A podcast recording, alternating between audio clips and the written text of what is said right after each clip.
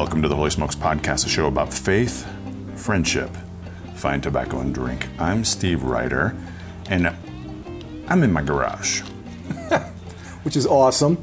It's a beautiful day here in Colorado, mid 80s, nice light breeze. and Yeah. We got some thunderstorms about to move in, and I am with a longtime friend of mine, Indeed. Gary Schneeberger. Gary, Steve, welcome to the Holy Smokes Podcast. I am uh, I am honored to be on. I've uh, I've listened for a long time. I was actually uh, I remember when you started this. I remember when all this was birthed. So I'm happy to be one of the babies to come out of it. Well, you have, are someone that I have wanted to have on for quite a while. In fact, it was in March of last year, 2020. I was going back to Wisconsin for the boys' Right. basketball tournament, high school. One of my college roommates had the number one seed for Division Seven, undefeated, and it was looking like they were gonna they were gonna win state. And uh, little something happened that canceled the tournament Yeah. called COVID, and I ended up having to fly back, and so I have not been back to Wisconsin, or at least down to the southeastern part of the state where you are. Yep. And so, uh, So I I had to come to Colorado. I had to come to the man. I had to come here. And as long as basketball played a part in the story that you just told, we are recording this when the day after our Milwaukee Bucks won the freaking NBA title. Fear the deer, baby. Fear the deer, Bucks and six, Bucks and six. Bobby, Bobby, Bobby. So, first question: What you smoking? A long time trusted friend of mine Yeah. loaned me, well, not loaned me because he's not getting it back, gave me a uh, Cohiba Cuban. So I am uh, I am smoking that. So thank I you wanted for you. I wanted you to celebrate well. Yes, I- the big win last night. this whole interview thing started with just me wanting to come over and say hi and smoke a celebratory cigar with you. So I didn't even know you were in town until you texted me this afternoon. So, So we're killing two birds with one stone. We're having a celebratory uh, cigar, and I'm getting on the Holy Smokes podcast. all right. So you are a cheesehead, a fellow cheesehead. Indeed. Tell me about your growing up years. Wow. I grew up in Kenosha, Wisconsin, which, as you indicated, is southeastern, about as far south as you can get before you get into northern Illinois. So that's why, while you and I are simpatico on the Bucks and simpatico Packers. on the Packers, when it comes to baseball, I grew up because WGN broadcast Cub games. I was a you know diehard Cub fan. Still, am a diehard Cub fan. So Truly sad, truly sad. I know, I especially especially with those years of Harvey's Wallbangers and Robin Yount and Cecil Cooper. And, I, I have to fall back on something Meatloaf said. Two out of three ain't bad, right? so uh, yeah, so I mean, sports were a big part of my childhood. Growing up in my neighborhood, I had great friends about my age who were we were all the sons of single moms, either through right uh, death through divorce, through through whatever. There was like four or five of us who were sons of single moms who grew up playing baseball together, who grew up throwing footballs underneath the streetlights. Maybe sometimes, uh, as long as the Kenosha police aren't listening, broke those streetlights throwing rocks at them. And uh, they were just, I described them as the, the buddies of my youth as the first people I loved who did not share my blood. And the beautiful part of that is that we have maintained our friendship through those years, through almost 40 years now. Wow. And that includes a period of time of 28 years after I moved away from Wisconsin, where you and I first met in Yeah. Colorado. But even before Colorado, I was in Texas, I was in Nebraska, I was in you know um, a number of different places as a typical itinerant journalist. When I moved back home to Kenosha in 2016, all the guys still live there. And we just we still get together and we still hang out and we still talk and we still smoke cigars together. And it's just um, you know as you've discovered i think we've talked about this or around the edges of this the friends of your childhood. You meet people throughout your life and they and they mean a lot to you but there's something about those first friendships that you form in childhood that uh, is everlasting and special. That's awesome. Now, your home life at a very young age wasn't healthy. correct Talk about that. again, uh, to be in a neighborhood full of boys raised by single women, that means dad's not in the home. And my parents got divorced when I was nine. My father was not a perfect man. My father was uh, very much, he had a bit of a temper issue and he was not, um, he had some trouble uh, reining that in. He took that out on my mom, on some of the kids. I'm the baby of the family, and there's 14 years between me and my oldest sibling, and seven years between me and the one closest to me. So it was described to me this uh, past weekend uh, in talking to some family members that I sort of had a different childhood in some ways with my parents than my siblings did. My dad had kind of mellowed out, had kind of learned from his mistakes, had, had kind of acted in a different way. And we had a great relationship. He got remarried and was married before he passed away a couple months ago to my stepmom for almost 45 years. Yeah. And my mom also got remarried a couple years before she passed away in the 90s. And I always tell people, as hard as it was to grow up as a child of divorce, and, and that's a difficult thing, my parents were happier and better suited with the partners, the spouses they got married to after they split up. My mom's husband, my stepfather Irv was, uh, you know, my mom always loved to sing. He was a uh, local celebrity organ player, like an electric organ, Yeah. right? You know, not Yeah. like the Doors. He was like, you know, standards and and that kind of stuff. And she got to sing with him, and that just brought her such joy. And my dad and my stepmom, like I said, my dad and my stepmother, I realized I knew it all the time. It wasn't a surprise, but the numbers were a surprise to me. My dad was married to my stepmother twice as long as he was married to my mother. And he was happy. He found someone. So both of my parents found their perfect matches after each other and maintained a Civil. absolutely civil. They raised me together uh, as their youngest child. They, uh, I spent summers with my dad on vacations and saw him every Sunday. And uh, it was not an easy upbringing, but I learned lessons from it. My parents learned lessons from it. And you know, one of the things uh, that has helped me get through it is that my dad was not shy about saying I love you or I'm sorry. And that made me not shy about saying I love you, which has been everything in relationships and just emotionally for me. A lot of guys of his generation, he was 93 when he passed away in May. A lot of guys of his generation could, you know, show love, throw a ball, punch you in the shoulder, but saying the words I love you weren't common for a lot of people. I've been to a lot of men's retreats. Folks who are listening to this, if you remember back about 20 years ago, men's retreats were all the rage in evangelical churches. You go away for a weekend, they take your watches away so you weren't looking at time. And I heard so many men say, I never knew my dad loved me. He never said he loved me. My dad never said he loved me. And I never had that problem because my dad always said he loved me. That's cool. And you know, yes, there were some things, then there were some behaviors that weren't always loving, but I'm guilty of that myself, and some things that I've done. You know, and, and just uh, nobody's perfect, and he knew that. He admitted that. He sought forgiveness for that with my mother. I mean, one of my the most powerful moment I ever witnessed between my parents, and I only saw them kiss once, by the way. I can hmm. only recall seeing them kiss once. The first time I got married, they were walking around in the hall and uh, or like outside. I got married outside, and somebody took a picture of them. We had those portable Polaroid cameras mm-hmm. on the. Someone took a picture of them kissing. Like it was, it was just like a peck on. The, I was like, oh my gosh, my parent. I can't. I couldn't believe I saw that. But when my mom died, my dad came to the wake, and we were all the kids. There were five of us. I'm the mm-hmm. baby of five. We were all there, and um, we were kind of milling about my mom's casket and crying, and you know, speaking to her. And my dad was kind of awkwardly milling about, and finally, when it cleaned out by her casket, I saw my dad on his knees, leaning into her casket and whispering. And I never asked him what he said because it was none of my business. He was doing his final business with her. And um, that was another great example of, again, someone who was not afraid to say he was, uh, he was sorry. And um, that's made me, you know, trust me. As you well know, I've had to say I'm sorry to you. So I mean, we've we you know I, Well, I we learned- each have. I mean, I have as well, to you. Exactly. Yeah, and, Yeah. and I've learned to say it and receive it because of the way I was raised, and that's a good thing. That's awesome. That's cool.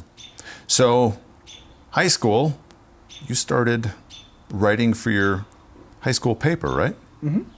What got you into that? My mom got me into that. I was, um, it's funny, the Packers. My mom bought me an electric typewriter when I was about 11, 12, 13, something like that. And I remember I would watch Monday Night Football, which is the only time the Packers were ever on like a national, right? Monday Night Football, oh my gosh, the Packers are on. And I remember watching the game, and I, I would type out the play-by-play on this computer. I mean, on this computer, Typewriter. on this electric typewriter. For those of you who are too young to have ever seen a typewriter, it is indeed what a computer does now. You did on a typewriter back in those days. And my mom bought me an electric typewriter, and that was, you know, I was always a an imaginative kid, I guess, and I would, in addition to keeping play-by-play meticulously on Packer games. I wrote scripts for my friends and I to act out. So at the time when I was that age, Starsky and Hutch was a TV show. It was a cop show. Cop shows were all the rage in the late, in the mid to late 70s, and Starsky and Hutch was the biggest one. And there was also one called Baretta um, that I was also a big fan of. So I, uh, in grade school, decided I was going to form my own superhero cop duo with a buddy of mine. And just like Starsky and Hutch, we created BA, which stood for Baretta, that was me, and FUM, which stood for Billy Fumo, who was my friend. We were BA and FUM, and I wrote scripts. I still have them. I still have two of the scripts that my mom kept of us doing. And here's the funny part about that: we were reading them. It's, when I moved back home to Wisconsin in 2016, I, I hooked up again with my friend Billy Fumo, who had not ever moved away. And we were reading those, we were reading through those scripts, and for some reason, when I was 12, the most savage weapon I could use as a super cop was a monkey wrench.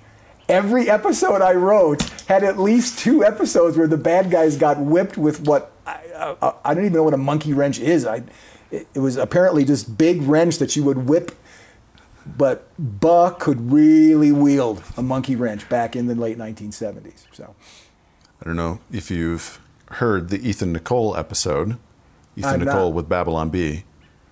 There was a big age difference between Ethan and his youngest brother, and Malachi. And Malachi created this character called Axe Cop. Hmm. That's all he carried around was this axe. And, and Ethan started, as an illustrator, as an artist, Right. he started drawing these internet cartoons and it went crazy about Axe Cop. And he basically took the stories that Malachi would create as Malachi was playing with these toys. He was six at the time. And he would, Ethan would illustrate these stories out with the most ridiculous stuff happening. And anyway, a cartoon ended up coming out of that Axe Cop. Yeah, and that you know, there's something to be said about the fertile minds of children, right? I Oh, mean, you, yeah. you see it as a dad, I see it as a stepdad. It's embarrassing for me to read the the misspellings in those old scripts, but there's some not bad action in there. And then we would like mix up. We'd have crossover episodes before crossover episodes were cool. Really? Bud and Fum teamed up with Starsky and Hutch, and one time we teamed up with the guys from SWAT. SWAT was a TV show in the '70s. Everybody before it was a TV show now on CBS. So yeah, we did. Uh, we had all that kind of stuff, and we would act them out. My buddies and I would act them out in the neighborhood, and that was you know part of the reason I talked uh, you know earlier about the friends of your youth. Uh, there's there's nothing like them, and that was some of the experiences that we shared. Were were set- were until the streetlights came on, we were playing Super Cop out in the out in the field. So you went to school, Yep, University of Wisconsin Parkside, Parkside, in my hometown of Kenosha. Yeah, and you studied journalism there. Mm. No, you didn't. no, they didn't have a journalism program. They had a. Uh, I was an English major, which I used to argue at the time. No one will know who this. If you're of a certain age, you'll know what this means. I said all an English degree really got me qualified to do was talk like uh, uh, Richard Dawson, who used to host Family Feud because he was British. But I, I got an English degree. But while I was in college, I got my first paid writing gig at age 17 for a local TV guide magazine in Kenosha called Happenings Magazine, run by a gentleman named Frank Carmichael, who was the first one to ever pay me. I still have a copy of the check. Uh, I made 20 bucks for one TV review column. I was the TV critic. Uh, my first review was on the A Team. That'll tell you how long ago that was. um, and he paid me, uh, and that got me addicted to bylines. It got me addicted to telling stories in print. And that then, after happenings, after college, uh, I hooked on with um, a daily newspaper in Racine, Wisconsin, which is just the one city up north from Kenosha, and that got me into a two decade newspaper career. So you started there at Racine? Yeah. Then? That was your first job? That was my first full time newspaper job, daily newspaper job. Where'd you go after that? Let's see if I can get this order right. Yeah. I left uh, Racine in 1989 and took a job with a sister paper in Davenport, Iowa, the Quad Cities in, uh, in Iowa, Quad Cities, Iowa, and Illinois. Yep. Did that for a couple of years. That was a rewarding time because even I was a features reporter and I had a, uh, I created this Hollywood interview column because I was so into Hollywood stuff. And you know, as you can tell, I was writing TV scripts when I was 12, right? There's no TV, but they were all acted out. Stage plays, I guess. I would interview celebrities and it became syndicated throughout the Lee Enterprises newspaper group. So when I was in my early 20s, I was writing this, it was called Hollywood Hotline. I still remember it. I took this this terrible I had a mullet and I took this column signature, Steve. I took this column signature and I wanted to, to look like I was smarter. So now I wear glasses because I'm, you know, 56 and I need them. But at the time I was in my early 20s, I bought clear fake glasses and I wore them for my column sig photograph because I wanted to look smart. And I had one of those phones with a cord, one of those big like plug-in home phones, and I had it, and it was like Hollywood Hotline, and I'm on the phone, you know, I'm on the horn talking to these Hollywood people. But you know, I got some good interviews. I interviewed Charlton Heston, which was a you know was a huge one. I was talking to him, and he. I was calling him Mr. Heston, Mr. Heston, Mr. Heston. Right, the Ten Commandments and Ben Hur, and Yeah. you know, just all of that. And uh, this is the late '80s. Soylent Green. Yeah, I mean, he was Planet a legend. Apes. Planet of the Apes. He's a legend. Yeah. And I'm calling him Mr. Heston, Mr. Heston, Mr. Heston, and he says to me, "Oh, please call me Chuck." And I said back to him, I said, "I'm sorry, but the best I can do is Mr. Chuck." That's so. I told Charlton Heston the best I could do was call him Mr. Chuck. But um, that was, uh, you know, that How did he re- respond to that? he that? laughed. Uh, he laughed. He, I also got him uh, to say, and I'm I'm not sure what the rating is on our uh, It's on your it's open. It's open. Okay, so I can say this. So I'm working for the Racine Journal Times, a daily newspaper in a, in the relatively small town of Racine, Wisconsin, and I interviewed Charlton Heston because he did a um, he was doing a TV show. He was doing a Dynasty was a TV soap opera in the 80s, and he did a spin-off of Dynasty, and he was a star of that. And people were like, "Oh my gosh, Charlton Heston! All those roles that we just named. Now he's doing television. You know how the mighty have fallen." And I, I asked him a question about that, and he said, "Oh, that's bullshit, pure bullshit." Charlton Heston says. So I'm 22 years old. I go to my editors and I'm arguing as a reporter, right? A kid reporter. I've got like two years under my belt. and I'm like, this should go, first of all, it should go on the front page because it's Charlton Heston and the local paper got an interview with him. And second of all, the fact that a big celebrity like him said bullshit, we should put it in the paper. And my editor did it. Wow. I still can find that clip online through newspapers.com. Charlton Heston saying bullshit on the front page of the Racine Journal Times in 1988. Years later in my journalism career, when I became an editor, reporters would come up and try to get me to. Oh, well, it was important that he, I'm like, you got to be kidding me, man! I sold that when I was I was in your shoes, but that that's not going to fly with me. We're not going to put that. We're going to put, you know, f dot dot dot or whatever we have to put. People will know what you mean. You don't have to spell it out. But for some reason, my editors let me get away with that. So that was one of my my uh, early journalism calling cards. Charlton Heston said bullshit to me in the in the Racine Journal Times. Quad Cities, then Quad Cities then turned into, let's see, I go from the Quad Cities to uh, Victoria, Texas. That was my first go round in Texas. I, I worked twice in Texas. Once in uh, Victoria, which is uh, the town slogan for Victoria uh, on the sort of the Gulf side ish, southern Texas, was the crossroads of South Texas.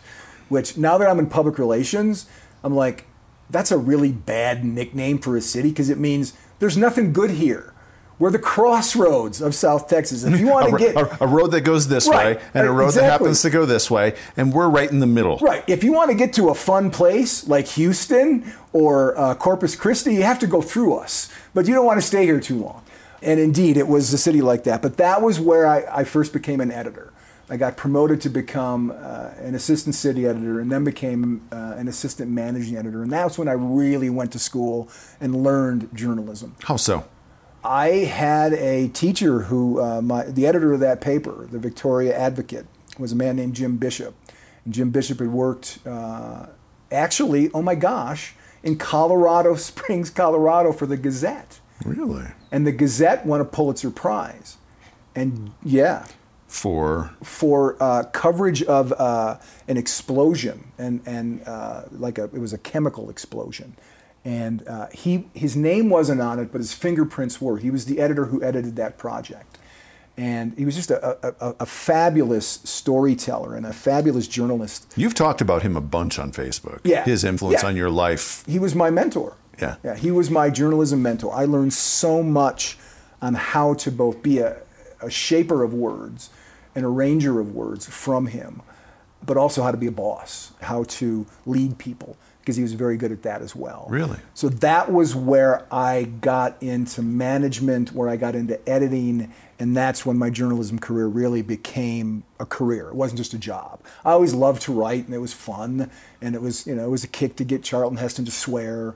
But you know, to be able to do important stories, important journalism, that you know, um, there was an old movie that no one's ever seen and no one's ever liked called. Um, starred Jamie Lee Curtis and John uh, Travolta. They were reporters for Rolling Stone, and John Travolta was this hotshot reporter from Rolling Stone. And he would say about interviewing people that the purpose of a reporter's job was to afflict the comfortable and comfort the afflicted. And that's what I picked up, and that's what I applied as as an editor after working under Jim Bishop's tutelage. And we did some really good journalism that that I'm still proud of to this day. We did a. Uh, I moved on after Victoria. I spent. I, I had a cup of coffee in Scottsbluff, Nebraska, as editor of my own paper before I was 30. That didn't work out, but then I ended up again in Texas, in a smaller town up north, which. Um, while it didn't have a bad slogan, it was when they made a Texas version of Monopoly.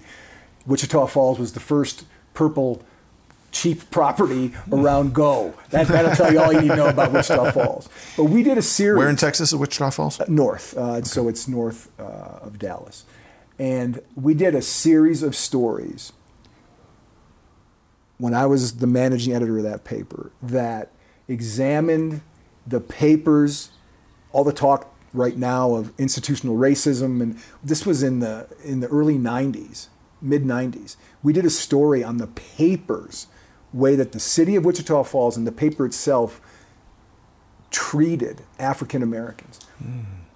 to the point that they wouldn't, when Max Schmeling, German Caucasian boxer, was knocked out by Joe Louis, mm-hmm. who was African American, U.S. boxer, in the Times Record News of Wichita Falls, we went back in the archives. The photo was of Max Schmeling on the ground, on the mm-hmm. canvas.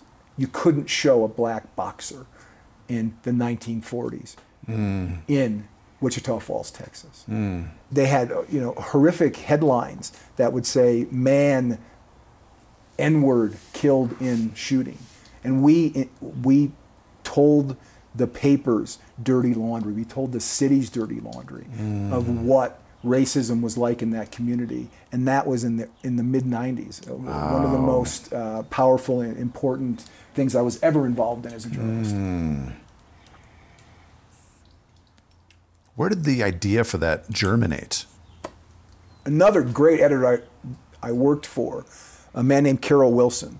Uh, Carol Wilson was the editor of the uh, Times Record News, and Carol was, he was one of those afflict the comfortable guys.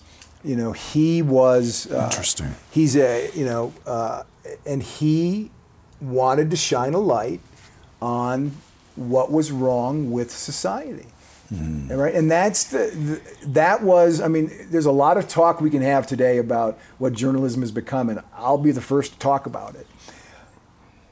But And we will get to it. Right. He, the way that he ran that newspaper was to tell stories that challenged the community. We weren't there to pat the community on the head and say, you got everything right. We were there, hmm. spotlight people doing things right, absolutely. But when people were doing things wrong, we reported on that. That's what journalism's about.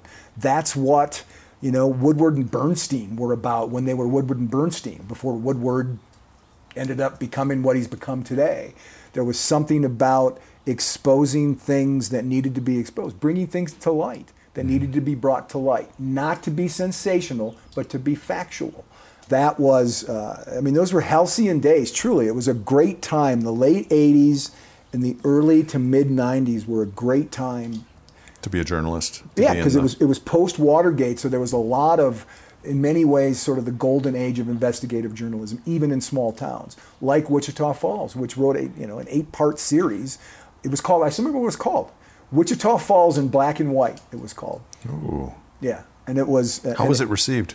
as you would expect, which made Carol Wilson, the editor, thrilled to no end. Because again, he was afflicting the comfortable. The, the folks who had lived by this system in which you know one group of people were had kept another group of people down to the point of not even being able to acknowledge them in the newspaper. He was happy with that because it opened eyes. It opened people's eyes up to what the truth was. And I still believe, he believed, I believe to this day, it, it changed things, it changed perspectives. We had a reporter who worked on that series. He was a young reporter. And I still remember his name was I don't know if he smokes cigars. I have no idea if he's a Christian and he likes to enjoy a, a drink. He, he did then, as did I. We'll get to that too. I'm Yes, sure. we will be getting to Um, that. But uh, Cody Acock was his name, and I remember Cody was so moved. He was a young kid from Arizona, came into Wichita Falls, really didn't kind of know. He was not naive, but sort of inexperienced to the world. And uh, he was moved by the things that he found as he was investigating how African Americans were regarded in North Texas, in the South. People's eyes were opened, and I think lives were changed, and that is important. That's a legacy, you know, worth having. I think, and that you know th- that I left that behind, and some other things that I did as a journalist. As eh, when I left journalism, I left that behind. I sleep well at night knowing that. Hmm. Before we get into your transition out of mm-hmm. journalism, talk about your, from an insider's view, someone who came up during that golden age of mm-hmm. investigative journalism. What do you think the state of journalism is today? imperiled. First of all, pure journalism is far less easy to come by, meaning opinion rules the day, mm-hmm. right? Drives me nuts to this day when people will say, Sean Hannity is so biased, or Rachel Maddow is so biased. No, they're Yes. not biased. They get paid to have an opinion. That's their job, right? like the editorial page of newspapers. They get paid to have an opinion. The news pages shouldn't have an opinion, and the news anchors shouldn't have an opinion, and unfortunately, many times they do. Are there still good ones out there? Yes. Are they? Who do you think are the good ones?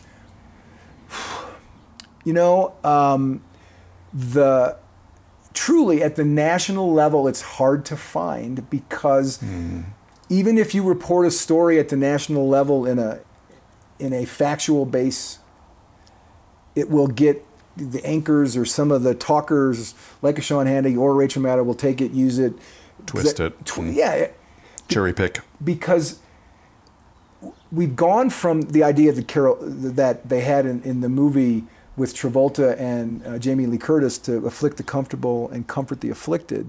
We've gone on now to gotcha and to sensationalize. When I was in newspapers, if anybody who's listening has access to find a newspaper, if there's still one in your city, look at it.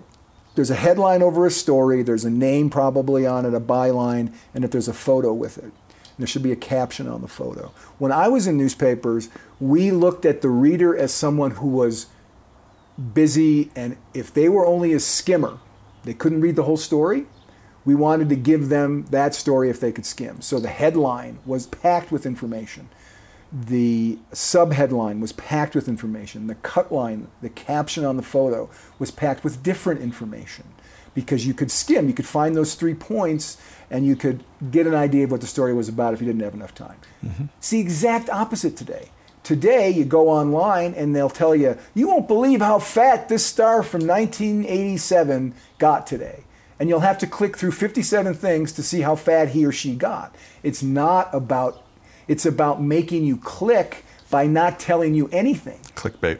Right, by hooking your interest but not giving you information. And so much of what we're given today in the media is rooted in that today. So it's a totally different, a totally foreign practice to me. I mean, I will, I still get a newspaper, right? I'm old school. I like to hold it in my hand, and I still get it, and I'm just, I'm flabbergasted at some of the things that pass for stories that aren't really stories, that aren't told well. There was a way of writing a story. I was just talking to my uncle about it, who was an advertising manager for the hometown newspaper for years. And the style was look it up on Wikipedia. It's called the inverted pyramid. You'd write the story so that all the most pertinent information was At in the the top.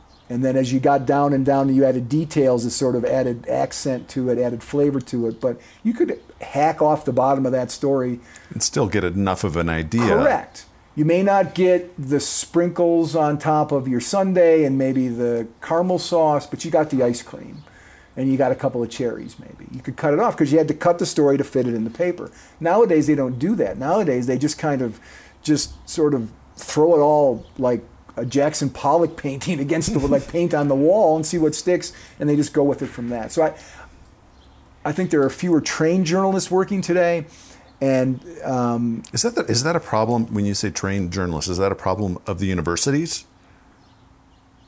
Yeah, I mean, yes, it's a problem of the universities in that they're not uh, that universities journalism are gender driven, uh, not gender driven, are agenda driven in the same way that journalism itself is agenda driven now, more so than uh, because remember when I say afflict the comfort, you know. Afflict the comfortable and comfort the afflicted. I don't mean just so you can step on someone's neck. I mean so that you can elucidate truth mm-hmm. right? And so much of the gotcha stuff isn't about elucidating truth, it's about getting someone. And you would afflict the comfortable to bring truth to light, right? Woodward and Bernstein, again, I won't defend Bob Woodward's books today, but I'll defend his work at Watergate because he exposed something that needed to be exposed. There was a cancer in the White House and he exposed it. And that was a good thing for the country. Look at what's been going on now. Uh, I don't think you get that same kind of payoff in some of the journalism, quote unquote, that's getting done today. You hinted at it a second ago. You went through a real crisis there in Wichita Falls that had really been building for years and years. Yeah. You're drinking. Yeah, that's one of the. I say it's funny. I- It's funny now. I say that I, I had two of the three vices of journalism. There are three main vices of journalism, or there were when I was coming up: coffee, Cigarettes. cigarettes, and booze. I don't drink coffee. Never have. So I never got coffee. Had cigarettes, had booze. Kicked both, and the cigarettes were harder than the booze. But When did you Um, kick the cigarettes? I didn't kick the cigarettes till I came to work at Focus on the Family. Really? Yeah.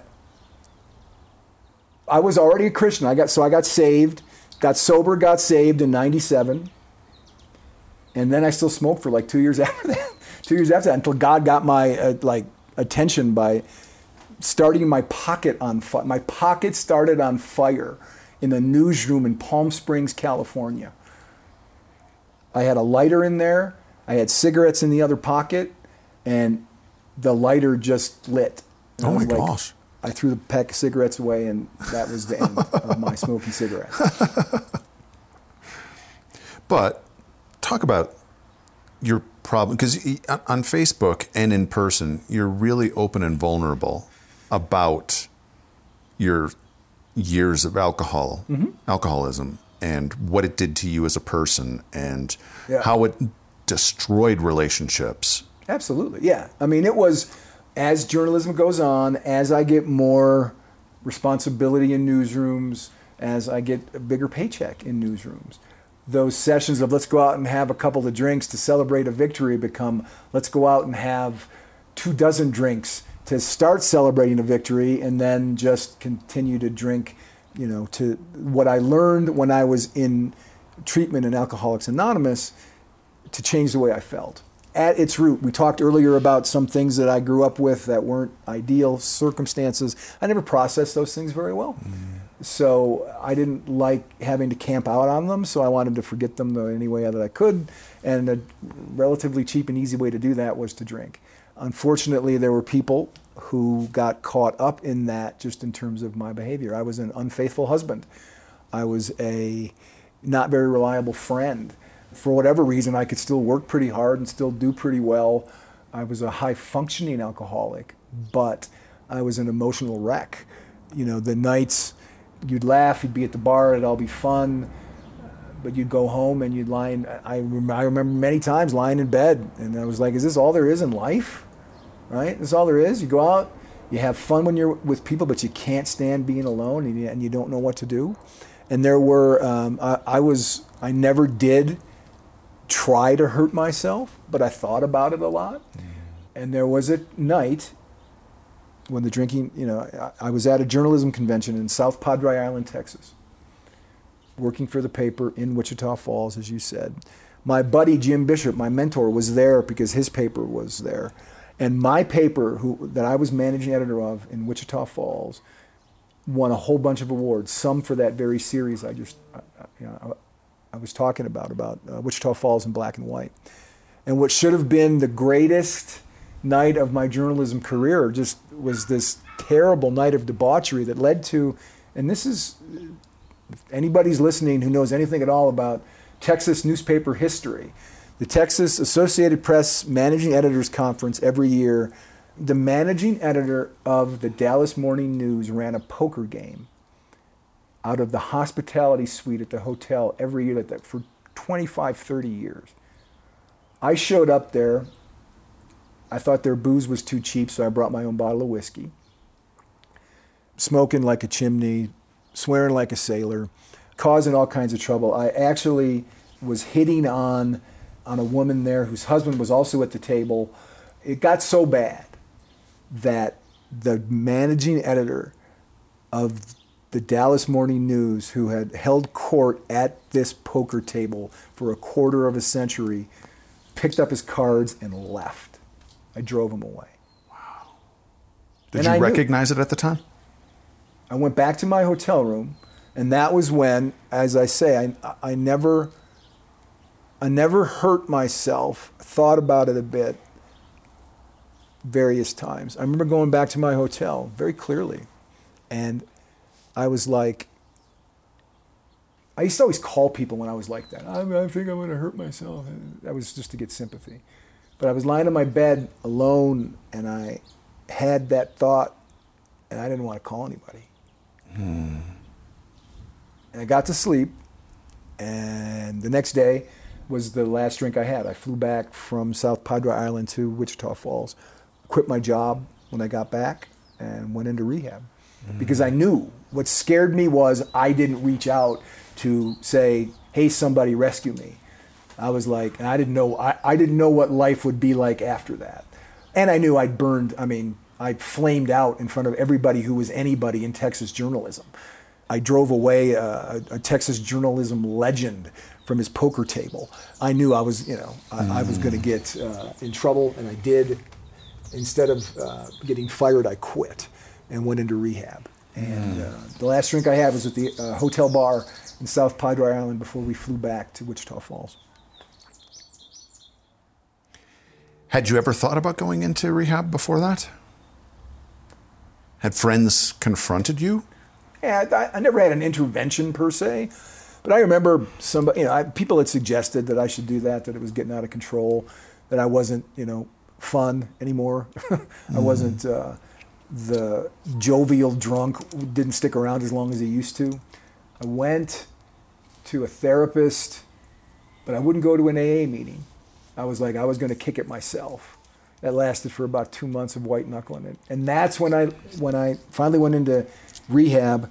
That's when I learned what makes you an alcoholic isn't how much you drink; it's why you drink. And I drank to change the way I felt.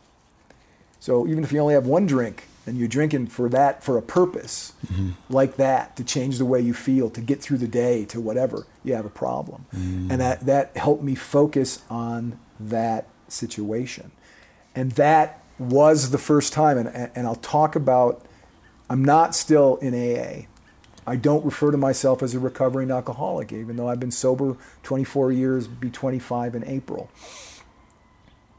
I believe God healed me of my alcoholism. That said, that said, Yeah. I don't believe I would have found Jesus were it not for AA. And I am the greatest supporter of AA that you could find because it was my first encounter with the idea that there was a power higher than me. Did you go to rehab and then AA after you got out of rehab?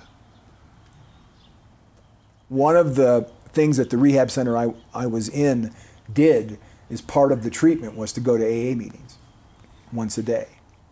So we all went as a group to the AA, to AA, AA meetings. And that was the first time that someone got up and talked about the AA language as a God of our own understanding. And that was the first time I started thinking about those kinds of, you know, questions um, of, of, of what that might, you know, mean. That I wasn't, uh, I, I wasn't the be all end all. That there was something maybe bigger than me. I've said this a hundred times if I've said it once. If in that first meeting someone would have said Jesus to me, I would have said see ya because I wasn't ready. I was ready to get sober, but I wasn't ready to get religion. That would wait until I was unemployed, going to AA, got a job in Palm Springs, California, and then that's when I got saved. A few months after getting so uh, You weren't ready for Jesus. correct. Why? Did you grow up at all? Parents? Parents didn't go to church. I would. What uh, was your What was your experience with faith, religion, Jesus, etc.? None. I mean, I, I would, I could not, when I got saved, I could not have articulated for you before that moment the difference between God and Jesus, like father son. I couldn't have even articulated that much. Hmm. I thought, Did you have bad experiences? no, we just didn't, you know, it was interesting because we grew up, our house was kitty corner to the, the ministers, it was a pastorate house for uh, the ministers of a, a Methodist church in town. We never went. You know, I, uh, Kenosha is a, a largely uh, heavily Catholic community, so I went to, you know, church periodically to, to mass with some girlfriends to kind of make them happy on holidays. But I didn't know what they were talking about. I didn't really listen to what was going on, and I didn't have a bad experience. I just had no experience. I had no frame of reference. So the reason I say if someone would have said Jesus, I would have been like that would have been a that would have been you know, you've been doing a lot of hiking, so that would have been like a 14 footer or you know, miler or, or whatever it is. 14, 14er. 14er. That would have been a for- 14er. For, those for those that don't know, they're the mountains in Colorado that are above fourteen thousand feet. Right. That would have been a 14er. I was only ready for a seven, a sevener at that time, and that was okay. Stop drinking. It's because you're an alcoholic because of why you drink. Get control of that. Get your emotions right. Make amends to people. Do those things I said my dad was good at doing. Apologize. You know, uh, recognize that uh, there, there's something going on here that it's, it's not all about you. And I did that for a while, but then had a crisis moment in Palm Springs where um, I have no idea, Steve. I have no idea. If you're not terribly charismatic and you're listening, you may want to press pause because I was, um, I had met a girl, uh, young woman um, in, uh, in Palm Springs. I wasn't going to tell you- anybody about my alcoholic history. I was going to start fresh. I met this girl I was interested, this young woman I was interested in, and just wanted to go out with her. She didn't want to go out with me. She kept trying to talk to me about God and Jesus, and I'm like, you know, no, I just want to date you. She didn't want to date me. So finally she said, nope, I don't want to date you. You're nice and all that, but what you really need is Jesus. We're done, You've been hanging out. And that's when I went out. I used to drink Crown Royal whiskey, but I was I was such a uh, a lightweight. I hated the taste of it, so I, I only drank to get drunk, not to because I liked it. So I, I would always cut it with Coke. So I buy top shelf whiskey. I cut it with Coke, and I for some reason this was this was a dumb move in retrospect. I kept my favorite glass that I would uh, that I would mix drinks in for some reason, even though I was sober for like four or five months when I moved to Palm Springs. I kept it, so I still had it. So I decided, you know what, this sobriety's not going to work. I got rejected by this girl. I'm going to get drunk. So I went out and I bought a bottle of Crown Royal whiskey, and I bought some RC Cola because I thought it was cute to call it Crown and Crown when I mixed it.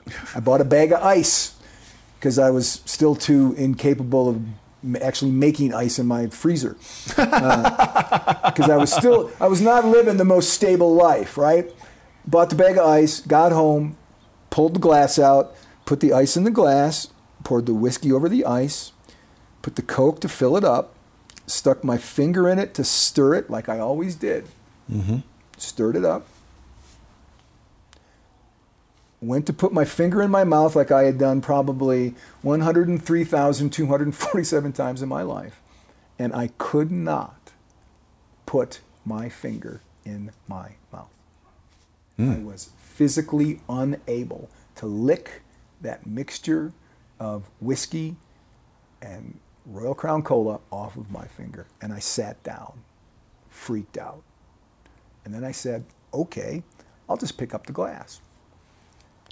I went to pick up the glass.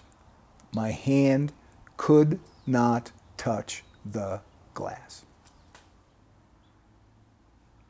As it turns out, the um, young woman with whom I was enamored, who was who told me, "You don't need me, you need Jesus," had given me the name of someone from her church. Yeah. Had his phone number in my uh, wallet pocket in some pile of clothes somewhere. I picked it up and called him. Name is Marcus Osborne. Called Marcus up. He answered the phone, and I told him what, what happened. And he said, "Do you want to come over?" Never forget it. I said, "No." I think that's why I probably should. I went over to Marcus's house, and uh, he led me to the Lord.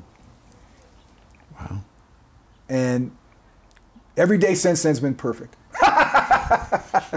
Not, but um, yeah, he led, he led me to the Lord, uh, and I went to church, sat outside smoking cigarettes, like watching people go in. Right, I went to the church that this young woman went to, that Marcus went to, hanging out behind a garbage dumpster, you know, chain smoking cigarettes. And loud. should I go in? Should I not go in? I went in, and I broke like a dry twig during worship. And uh, What was it? it was just this i felt the presence of god. It was feeling the presence this comforting presence that it was the presence of god saying you're okay.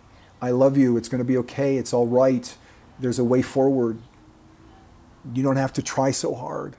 It's all going to be okay. It's not going to be easy but it's going to be okay. And in that moment just hearing these people so uh, enthusiastically worshiping God. And it's funny. The reason I brought up the charismatic thing is not only because I couldn't touch the glass, which you know could you know hit your theology in uh, some way or not, but the church was extremely charismatic to the point that it's funny. Like like people would bray like donkeys in this church. It was great. So I got saved in a church where they brayed like donkeys. So nothing. I mean, you know, anything that came after that was like normal to me. And you know, I, I settled in, in in my Christian walk into places where yes, I do believe that God speaks to us. I do believe all those things, but I'm not you know that Yeah. much into the prophetic.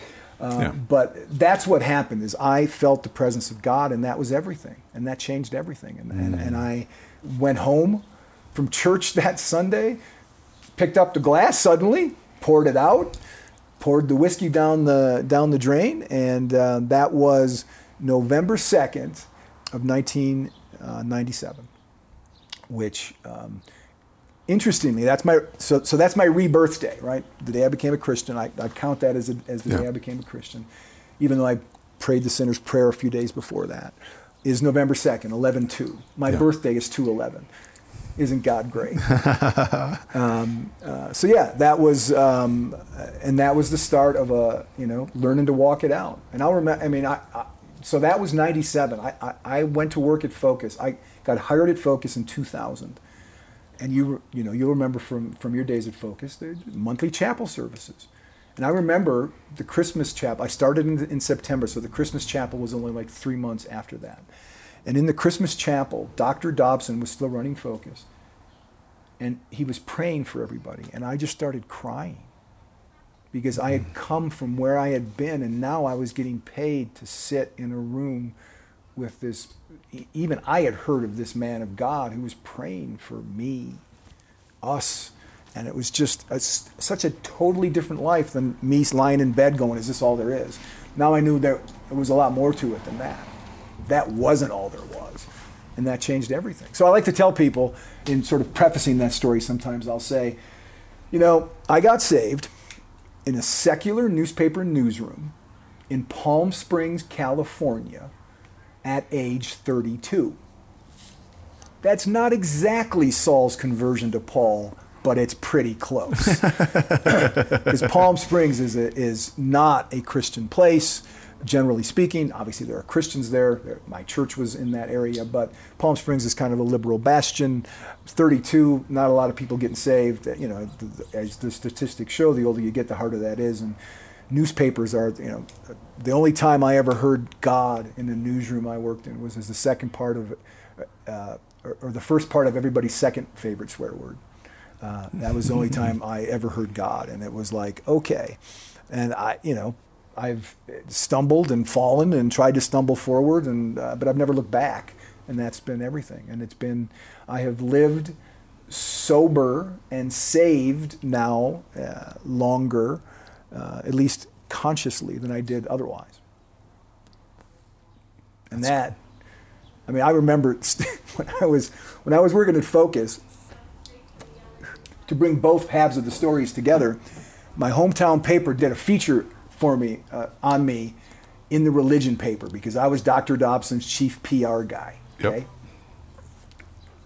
Picture of me on the cover of the religion section, story about me, all about what we've talked about here. And a buddy of mine who I had fallen out of touch with said he saw the paper and he said to himself, Schneeberger finally burned down a church. That's what he thought when he saw my photograph on the cover of the religion page. and that was when I called him up and said, oh, some things are different now. You, know, I'm not the same guy that I was. So, yeah, that's the, um, and I say it jokingly, the Saul Paul thing, but for people who knew me then and know me now, and didn't know me in between. They thought I burnt down a church, a guy that I hung around with, that I partied with, thought that I had finally burned down a church. That's not exactly, I mean, it's not certainly as serious as what Saul did, but kind of falls in the same ballpark, doesn't it? So you left Focus in what, 2011, 2012? 2011. 2011. I left the day that Jim Daly, president of Focus's book, it was his manifesto on public policy called Refocus came mm-hmm. out. And the reason I did that was because I felt like God. I started at Focus working for Citizen Magazine. I ended up, over the course of the 12 years I was there, becoming uh, the vice president of communications and um, I was the chief spokesperson for the organization. And one of the main things that we had to do, that I had to do, was when Dr. Dobson left Focus and Jim took over Focus, nobody knew who the heck Jim Daly was, and James Dobson was a household name. I had to get Jim on the map.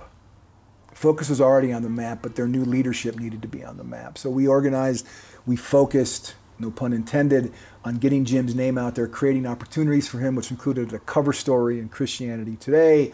We did things to uh, show that um, while, as I put it then, the, Jim was not the same, he's a different generation than Dr. Dobson. Dr. Dobson was a PhD. Jim was a guy who was just raising his family like everybody else that he's talking to, but he still brought godly wisdom just from a different perspective. And when that book came out, it felt to me like that was my mandate having been completed. Jim had written his book. It had come out about the way he thought we should engage public policy, coming out of Dr. Dobson's large and justifiably large shadow. It was time to go back to being a marriage and parenting ministry. And while I was married at the time, I did not have any children. And I was like, okay, I don't have any firsthand experience in what this organization now is going to really going to have to focus on doubling down on in the press. So I said, you know, Dr. Dobson used to talk about it all the time. He always wanted to get to well done, good and faithful servant territory. And I thought, I felt like that's where God had brought me, that I had been faithful with what I could do. And it was time for somebody else to step into that position that I had as head of communications, who had a family, who had kids, who knew what that was about, who knew what that was like, who could speak authoritatively about that. So I ran away to Hollywood and marketed faith based movies. I didn't run away, I took a job in Hollywood to uh, market faith based films. You've talked about a number of times that within the journalism industry, PR people are looked down upon. Absolutely. I did it myself when I was there. Why did you make that move? First off, where does that come from? And why did you make that move? It happened while I was at Focus, and at Citizen Magazine, I was a writer. So I wrote stories for Citizen Magazine, public policy publication for Focus, no longer active. But while I was there doing that, it became, I was, as a Christian, I wanted to help Christians, or to help journalists understand Christianity, mm. to help journalists understand why Focus on the Family was doing what it was doing mm-hmm. to help them understand not only the positions that Focus on the Family took on policy issues, but also the fact that 97% of blood, sweat, toil, tears, money, donations, you know, air was spent not on public policy, even though that got all the attention. That was part of my mandate was to flip the script Focus was known so much because of Dr. Dobson's passion and effectiveness in public policy as a public policy place, when in fact 97% of what we did was about marriage and parenting and family and standing boldly for Christ. And so I saw that opportunity to educate journalists about what Focus was really about, knowing from my own perspective that I didn't have the greatest view of Christians, I didn't know anything about them.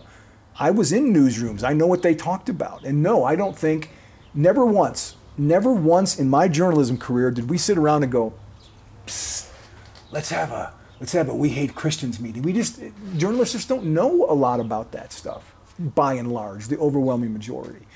Going into public relations with Focus on the Family gave me the opportunity to educate Christian, I mean, to, uh, journalists about what Christianity was about, what Focus on, this, on the Family specifically was doing in the culture and because I had been one of them, I had been a secular journalist before I knew what a secular journalist was, I knew I could speak their language. And that would make mm. me, I thought, effective at doing it. And as it turned out, it did make me pretty effective at doing it. You developed some really good relationships during those years. I remember you telling me about some of the relationships that you developed with journalists. When I left Focus to go work for Hollywood, I sent an email off to a lot of those contacts. One of them was Sean Hannity, who Dr. Dobson always went on Sean's show. And, um, you know, Sean said very complimentary, kind things about the way that the guests I brought to him, the, you know, the work that Focus had done. You know, there was another guy named Dan Gilgoff. Dan Gilgoff wrote a, a, a book I forget the title of it now, but it wasn't. It, it was on the the quote unquote Christian right and its inf- and its power and its influence. And it wasn't an unfair book. It was just a, a, a, you know what a secular guy would write about that.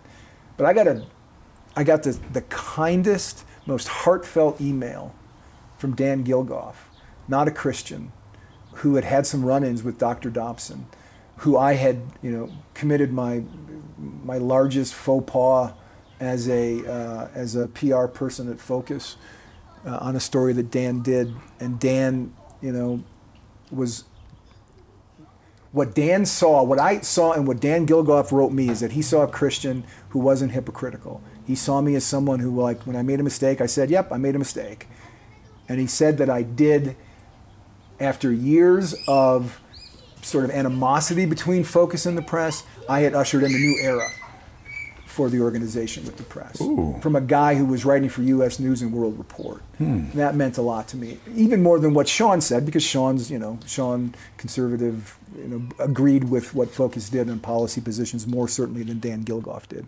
That meant everything to me. That he saw in me what I hoped I was as a Christian, and that was someone who was certainly wasn't perfect, but could, as I talked about my dad earlier, could acknowledge when I wasn't perfect and was committed to doing something better the next time around. So. Mm. You left Hollywood, Southern California, and you moved back home. What was the impetus behind that? Um, uh, you know, life your listeners know this. Life isn't perfect. People who live life, humans aren't perfect, and Christian humans aren't perfect. And um, that young woman, I never squared the circle on uh, the story of the young woman who introduced me to Christ in Palm Springs. We got married. We, we got married. And um, she was married to me all during my focus on the family tenure, and we went, uh, moved out to uh, Hollywood together. But we, you know, had, uh, I'm not going to, you know, yeah. tell tales out of school here, but we had struggles that married couples have. And um, it got to the point that um, the marriage was not salvageable despite attempts to do so. Good faith attempts on both parts. So before I explain what brought me back home, I'll say this about my former wife. We remain friendly. Um, You've introduced me to her for a potential project. Absolutely, we we're friendly, and we have you know, we, we have a theme going here. We have exchange forgivenesses for the way that we did not treat each other in the best, as our vows indicated that we would treat each other. We did not do that as well as we should have. Um, we tried and it did not work. Ultimately, after 17 years, we split. About the time that that was unraveling, that our marriage was becoming untenable, I reconnected with someone I knew from my hometown in college. Now, it's important to say that this person was not someone I dated in college. This was my pre-Christian days, and I dated a few people in college, but this woman was not one of them. And I, I have had a habit, um, as you well know, because you called me out on it this morning because I, I was all excited about the Bucks winning, and you called me out on it. I've seen you on Facebook ripping on the coach, and you know every time I see it, you're right. I can tend to be a bit of a sharer on Facebook, and I can share from the uh, from the solar plexus, not even from the heart. I'm just from the gut, right?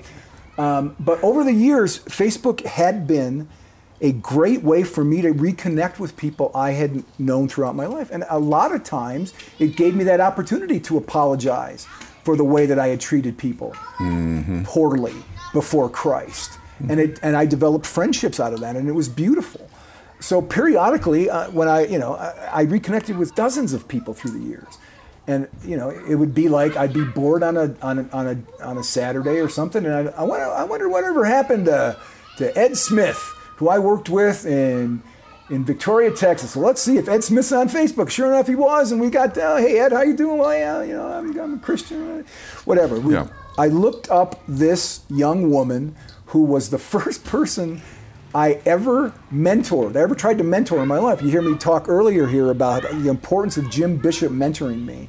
And I tried to mentor someone when I was editor of my college paper at Parkside in Kenosha. We recruited the next season's journalist for the student paper from high schools in the area. So I, rec- I recruited this young woman along with another uh, three or four people to come write for the paper, and she was good. She was so good that I promoted, I promoted her to be an editor after three months. Her name was Kelly McKissick. And so much, even though I was only three years of journalism experience uh, ahead of her, and they were all collegiate or Happenings magazine writing TV reviews, for some reason I thought I had something to offer as a mentor, as a writer, and she learned a little bit from me and she got better. And when I graduated, even in my unsaved, not always, in fact, very often thinking only of myself, I had poured into her as a journalist. I wanted to encourage her. So when I, one thing that you probably know about me that nobody else, I'm a pen snob. Right? this is a this is a Mont Blanc right here. That on it I've written mightier because the pen's mightier than the sword. and I have uh, I have like 15 like sort of higher end kind of pens. And that started in college before I had the money to buy higher end pens. So I had this cross pen that I carried around.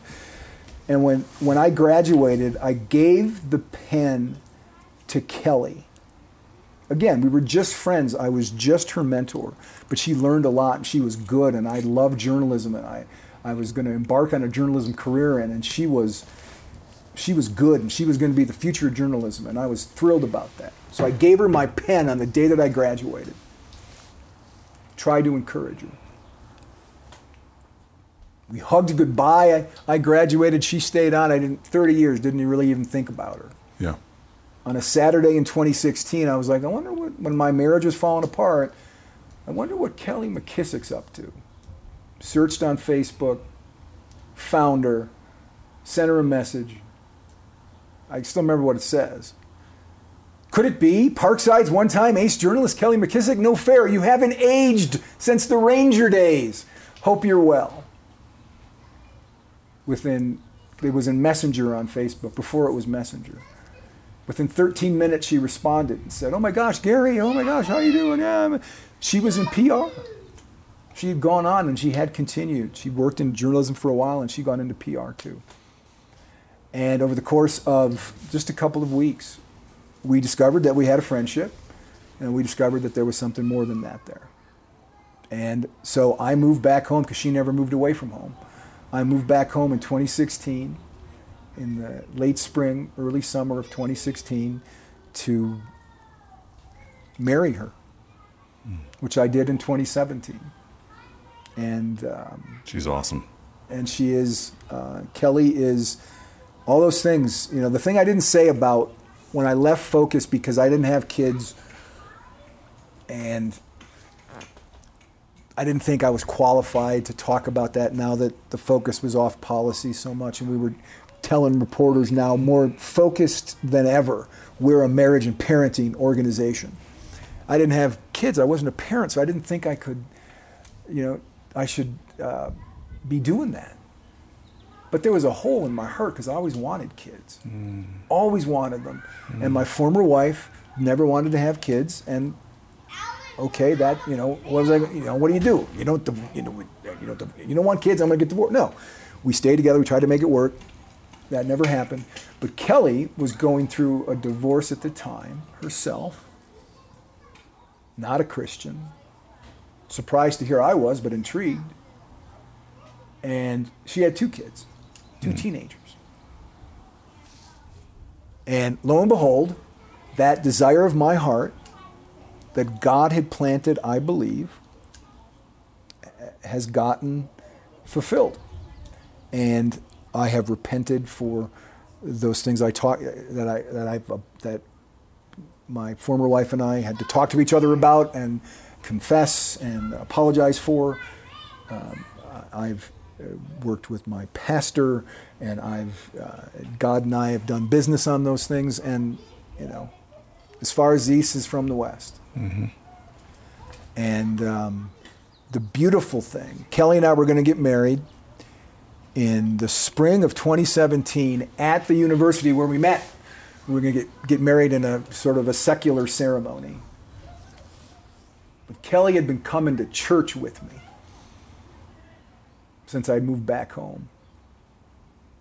She started asking questions when I was still in Hollywood about it before I moved back home.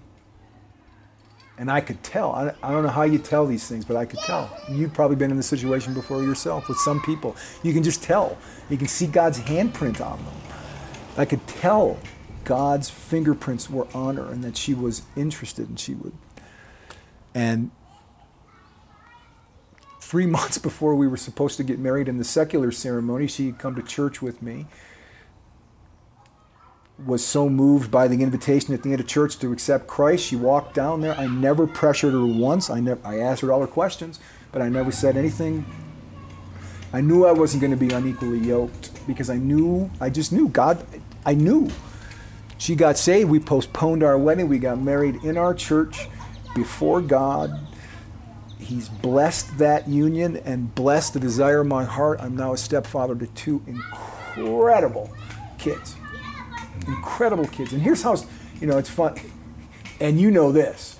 Here's how dumb I was despite working at Focus on the Family. I'm like, teenagers, that's going to be easy. because I remember being a teenager. I don't remember being five. I wouldn't know how to, you know, step parent a five year old. Teenagers can be easy. Teenagers, as you know, aren't easy. But incredibly rewarding. And it has brought my life full circle. Now I find it so funny. And this is the way God works. All those years at Focus, 12 years where I didn't have kids, and I you know was hearing all this marriage and parenting advice on the radio program and then Dr. Dobson talking and Jim talking and the people who led those ministries and just being around it by osmosis. Same. Totally. Without question. Now, step parenting, I remember those things. It's like that was the training ground. I didn't realize that God had me in a training ground. Mm-hmm. And it's been beautiful. The things that I've learned that I'm able to share with Kelly as we go through those kinds of things. So yeah, it's been, um, you know, some people have asked, you know, well, my gosh, you reconnected in February of 2016, you moved back home just a few months later, and then you got married. And, and one thing that Hollywood taught me, Steve, one thing that Hollywood taught me, all movies, right, in promoting films in Hollywood for three years, all movies have three acts, right? And all the best action happens in the third act. First act sets it up, second act, there's conflict. In the third act, the conflict is resolved, there's a crisis, the hero comes back, the conflict is resolved, there's a happy ending. And I, I was 50, I was 51 years old in 2016. I'm not very good at math, I'm a word guy, but I, I know enough to do simple division and average life expectancies and all. At 51, that was about the start of my third act. And I saw this was my chance to seize the happiness that my heart always wanted and never had. And I wasn't going to, you know, I wasn't going to wait. Mm-hmm. Why wait? What good would it? I knew what I wanted to do and I saw the happiness train, the fulfillment train, the this is what I was created for, this is what was poured into me, this is what God created me to be. God, it took me a long time, man, to come to the place where I realized God did indeed create me in part to be a parent, a step parent in this case, but a parent. And I seized it mm. and, you know, have never looked back, just as I've never looked back on my decision to follow Jesus from 1997 in moving back, you didn't move back for a job, but you started your own business. Talk about that. Talk about your book, Bite the Dog. Yeah. The subtitle is Build a PR Strategy to Make News That Matters. Yes. Um, yeah, I moved. I started because I guarantee you there are going to be listeners that are going to be they like your story, they like where you've gone, they like some of the things that you've said, and they could use you and they could use your services. Well, that's very kind of you to say. Um, so, so thank you for that, seriously. I decided I wanted to give it a go myself. To your point, I had made good relationships, good relationships with reporters in both secular press and Christian press. And I was like, okay, if I'm going to start a business, you know, maybe I can start it and, and, it's in public relations. So you don't have to be, it's not just about Hollywood. I can represent people all over the country doing all kinds of things. Not all of my clients are Christians, not all of them are ministries, but some of them are. And um, I decided that I was going to put into practice for myself. Because one of the things in Hollywood, Hollywood's all about everything goes in seven day cycles. It's all release everybody focuses on the release numbers and they move on to the next seven days. And while it was rewarding to say, hey, we opened up the movie that we, uh, we, we promoted the movie at the firm I worked for, faith based firm I worked for in film marketing, uh, we, The Man of Steel. One of the movies that we worked on. People would ask me, well, why would a Christian firm work on a superhero movie? I'm like, Superman is a story of an otherworldly father who sends his only son to Earth to save mankind. I read that in a book somewhere, right? I mean, it's it's the it's, it's got Christ, you know, metaphors all over the place. So all the things that I had learned in both journalism, what it's like being a reporter, what reporters look for, what interests them, how they want to give something fresh, new, exciting to their their uh, readers, listeners, viewers. What Sean Hannity told me, you've always brought me good guests. I wanted to bring good guests to people. Starting my own company was a way to do that. Uh, it didn't have to be solely in Hollywood, but I still do some work for Hollywood. So I launched Roar. The name came from a painting I saw that was painted during a worship service a, that I attended in Los Angeles. I bought that painting from the artist, the original. and hangs in my uh, home mm-hmm. office of the lion roaring, just this epic roar that looks like it's blowing somebody's hair back. And that's the point that, that I want to make with my company, and that is sometimes you gotta speak loud enough your truth, your message, to blow the other guy's hair back a little bit. That's okay. So um, we, I founded Roar. That was five years ago, and you know I've beaten the odds. Right, new businesses fail in the first three years. I'm going on year six, and we're doing better than we've ever done. And we have a we have a have a client roster of uh, a lot of different kinds of people, different types of people. It's uh, and we're getting, you know, we're helping them be heard. That's the motto for my brand promise be heard. And that's what we're helping people accomplish. You have a message, articulate what's in their heart to change hearts. That's what I want to help people do. That's what we've been able to help people do. And that comes from knowing what journalism is about, knowing what journalists look for, knowing how to speak to them, and then also knowing from a public relations perspective how to package something in the right way to attract attention, how to weather storms. Good grief, it focused on the Family, we had a few storms, didn't we? Oh, yeah. we weathered some storms, um, but so I help clients do that. And having that experience, yes, you're, as you indicated earlier, Old journalist friends of mine say I crossed to the dark side because I went into public relations. Well, okay, well, I think what that allows me to do is I've seen how both sides of the of the bread are buttered, and I know how to speak to journalists, and I know what they're looking for, and I know what companies, speakers, authors, businesses, ministries I know how to help them put their best rhetorical foot forward in getting attention for themselves. And that's what it is. Public relations is not rocket science, and it's not dumb luck. It's simply leveraging expectations and opportunities in a way that capitalizes on what's going on in the media and what's going on in the marketplace of ideas to float all boats and get your message heard. The website is weroar.la mm-hmm. to learn more information. Gary, let's get to rapid fire questions. Oh boy, I didn't know this was coming. Okay. Hey everyone, before we get to the rapid fire segment, I wanted to talk about a way that you as a listener can support the show and the growth of Holy Smokes. By becoming a monthly supporter at patreon.com slash holy smokes. Patreon is a support platform and for as little as $5 a month you can get bonuses like ad-free versions of these podcast episodes, Holy Smoke swag like t-shirts, and more. That's patreon.com slash holy smokes. We're looking to get 40 Patreon supporters at an average of $10 a month. And once we hit that, we'll be able to pay for all the costs for hosting, editing, writing, posting, I won't be paying for that out of my pocket or through the volunteering of my own personal time. And as we grow that number to 100 and 150, 200 patrons, We'll be able to do two shows a week, hire a part time assistant and web developer, record on location and around the world, and more. I want to visit groups and get those stories from so many of you listeners that I hear from. I want to go to Seattle, and I want to go to Dallas, and I want to go to Charleston, South Carolina, and I want to go to Kentucky, and Chicago, and Phoenix, Atlanta, DC, Charlotte, back to Southern California, and more. We want to help grow your groups and plant new ones for those of you in areas without active groups. So, can you help us out? Become a regular supporter at patreon.com slash holy smokes. There's a link in the show notes. That's patreon.com slash holy smokes. Or if you want to make a one-time tax-deductible gift, go to paypal.me slash holy smokes club. That's paypal.me slash holy smokes club. And both of those links are in the show notes. Thanks.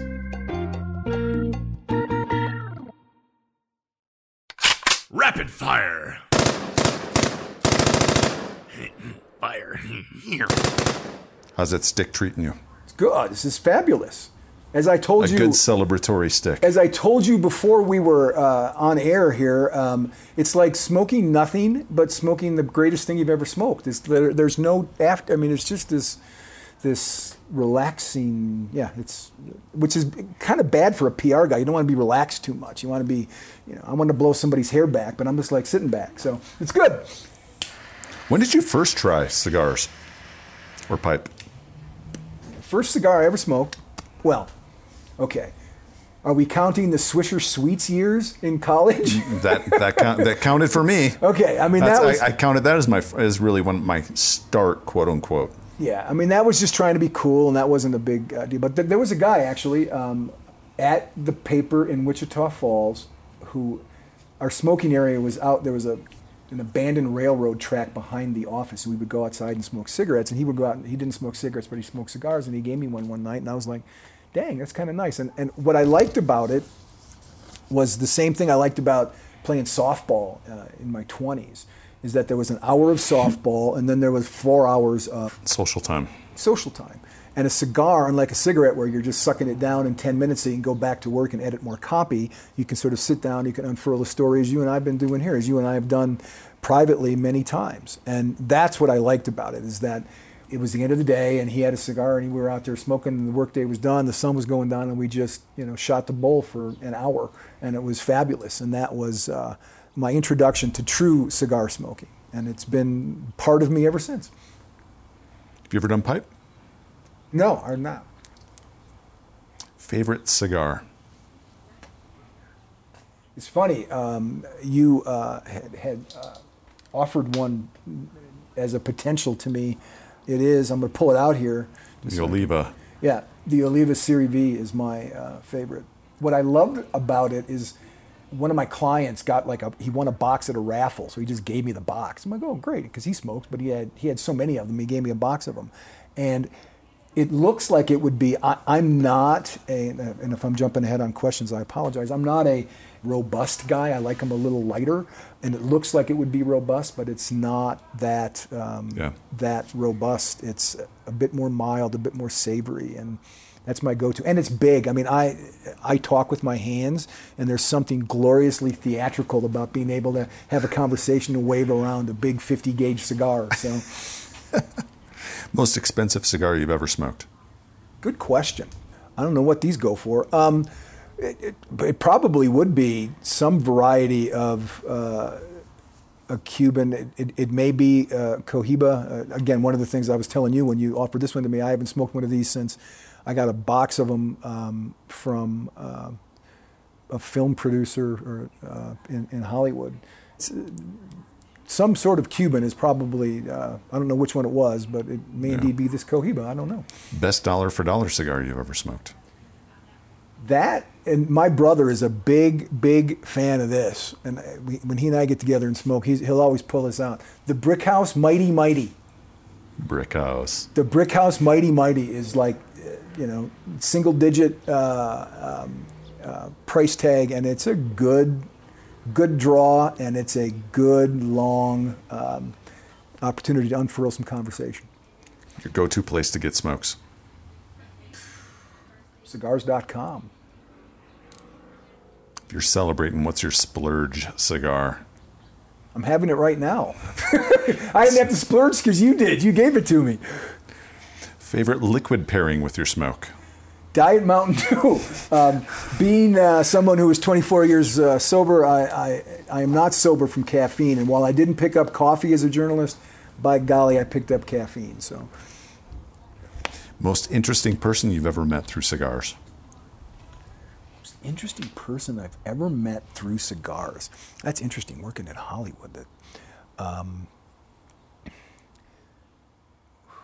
probably would be the film producer I was talking about, Mark Burnett, who is the producer of Survivor, Shark Tank. All he's the most uh, successful reality TV pr- uh, producer of all time. When I was in Hollywood, I did uh, work on a couple of things for him. One of w- which was the um, Bible miniseries, and he and his wife Roma Downey put out Roma paid me the greatest compliment, uncigar related.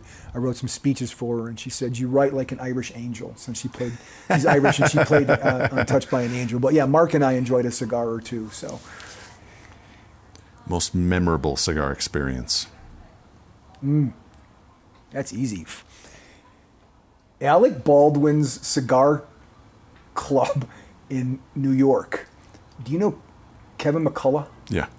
And then uh, you know of if you don't know uh, Stephen Baldwin, uh, Yep. Alec Baldwin's little brother. Well, so Kevin and Stephen Baldwin were radio partners, and I was in New York and I was visiting Kevin, and Kevin took me out to you know for cigars, and he got us into through Stephen Alec Baldwin's this cigar. I don't even remember what it's called, but it's like this. I mean, there are so many fans in the ceiling of that place, Steve, that you can't even tell anybody smoking.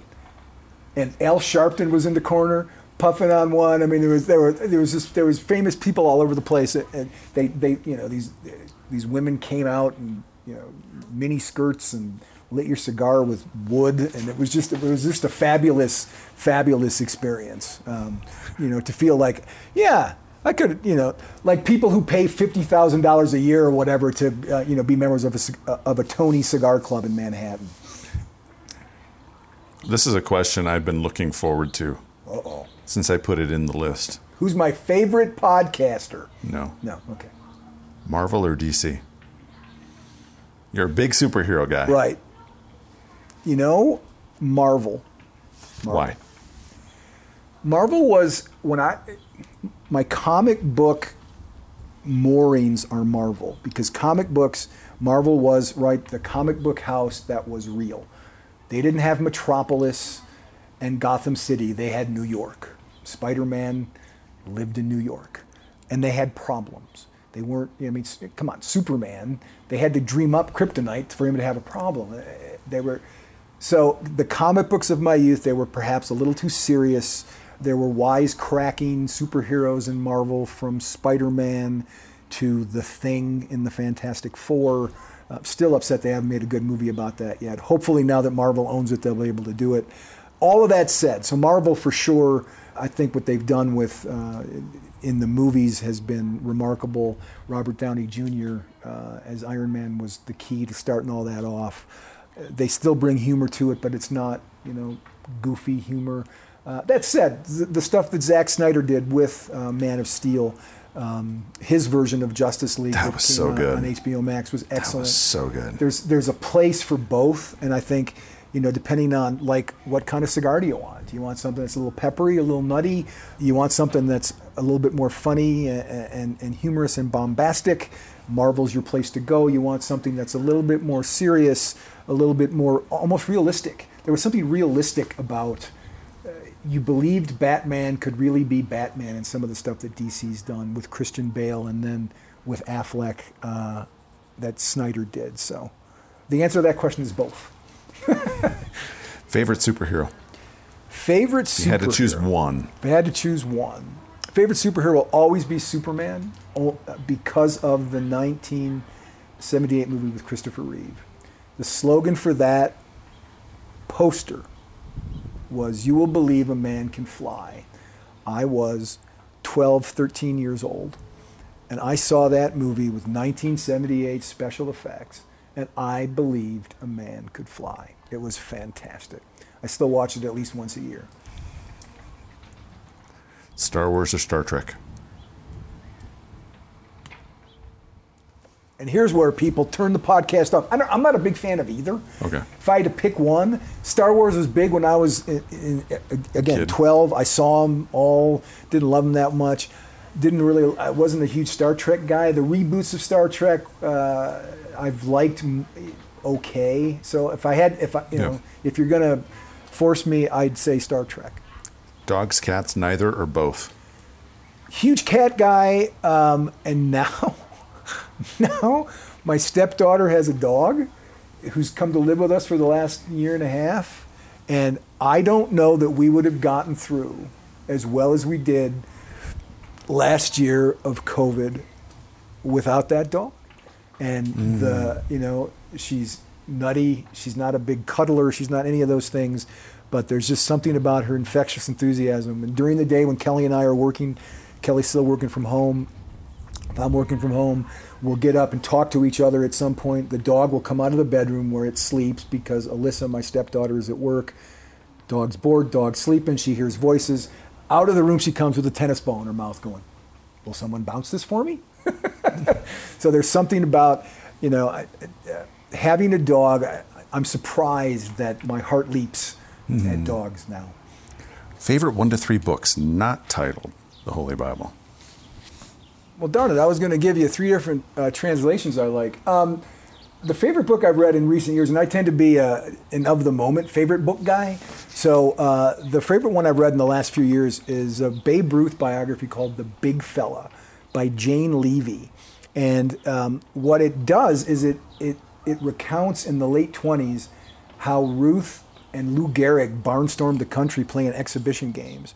And what I liked about it, in addition to just being a baseball fan, and there's great nuggets in there, is it talks about how Ruth's manager, who set these games up, was kind of the father of modern day public relations, and that he built hype around these things. He made, you know, talking about what makes good public relations, leveraging expectations and opportunities, opportunities for Babe Ruth to be in, you know, Hoboken, and he's playing baseball at some, you know. Uh, you know somebody's park and he's and he's you know talking to people interacting with fans it was uh, it was fascinating how he made far more money that summer do or that fall doing that than he ever made um, per season playing baseball. So that that's up there uh, in, in my current state. I'm reading right now.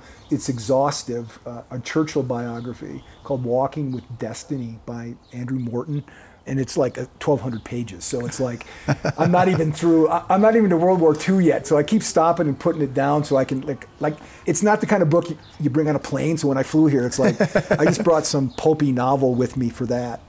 Uh, but that is an excellent, uh, really great insights into Churchill's character, especially his relationship with his parents and how that shaped him and how he overcame some pretty traumatic things that would have.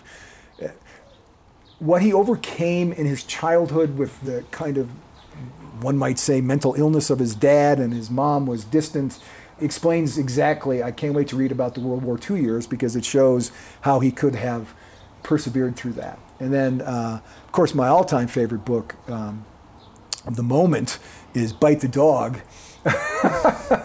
um, uh, uh, my book on uh, my my manifesto on public relations.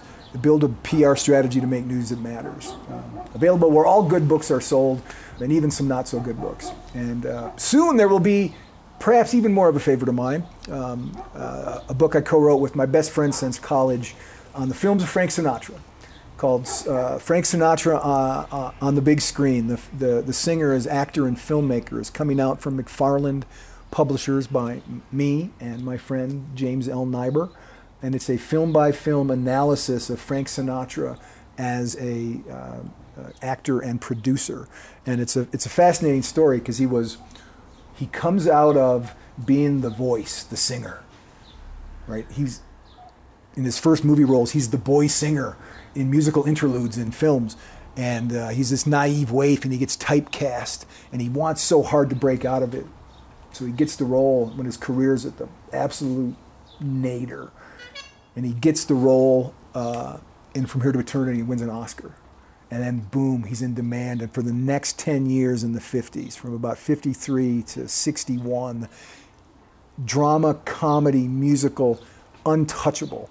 Pal Joey, his best movie in my estimation, where he, he just plays this ne'er do well um, singer, and he's just he's in such command of the screen. And then after he does all that, and he breaks, so he gets typecast by Hollywood, wants to break out, breaks out, and then goes, okay, I proved my point. His la- seven of his last eight roles were as either world weary private eyes or cops. He just played one note characters. He was good, but it wasn't anything great. Fascinating career trajectory of a guy who wanted to break f- free from typecasting, did, and then just didn't care anymore, really, after he proved his point.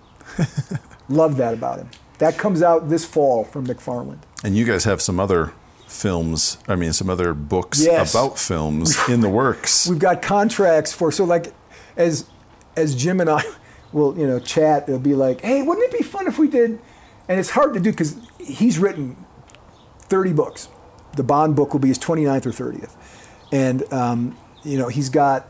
Uh, silent film comedians and silent film guys and Clark Gable and he just did one on Judy Garland and he's just got all this but for people who are still alive hard to do because you can't do a you know a, like a synopsis of here's their whole career so the Bond movies is our next one that we're going to do um, and the James Bond films that one is a is, there's a good stopping point because this is Daniel Craig's last one No Time to Die and then it'll go on, but it'll be different. So that's a you know from Sean. So it's our working title is uh, um, the James Bond films from Connery to Craig.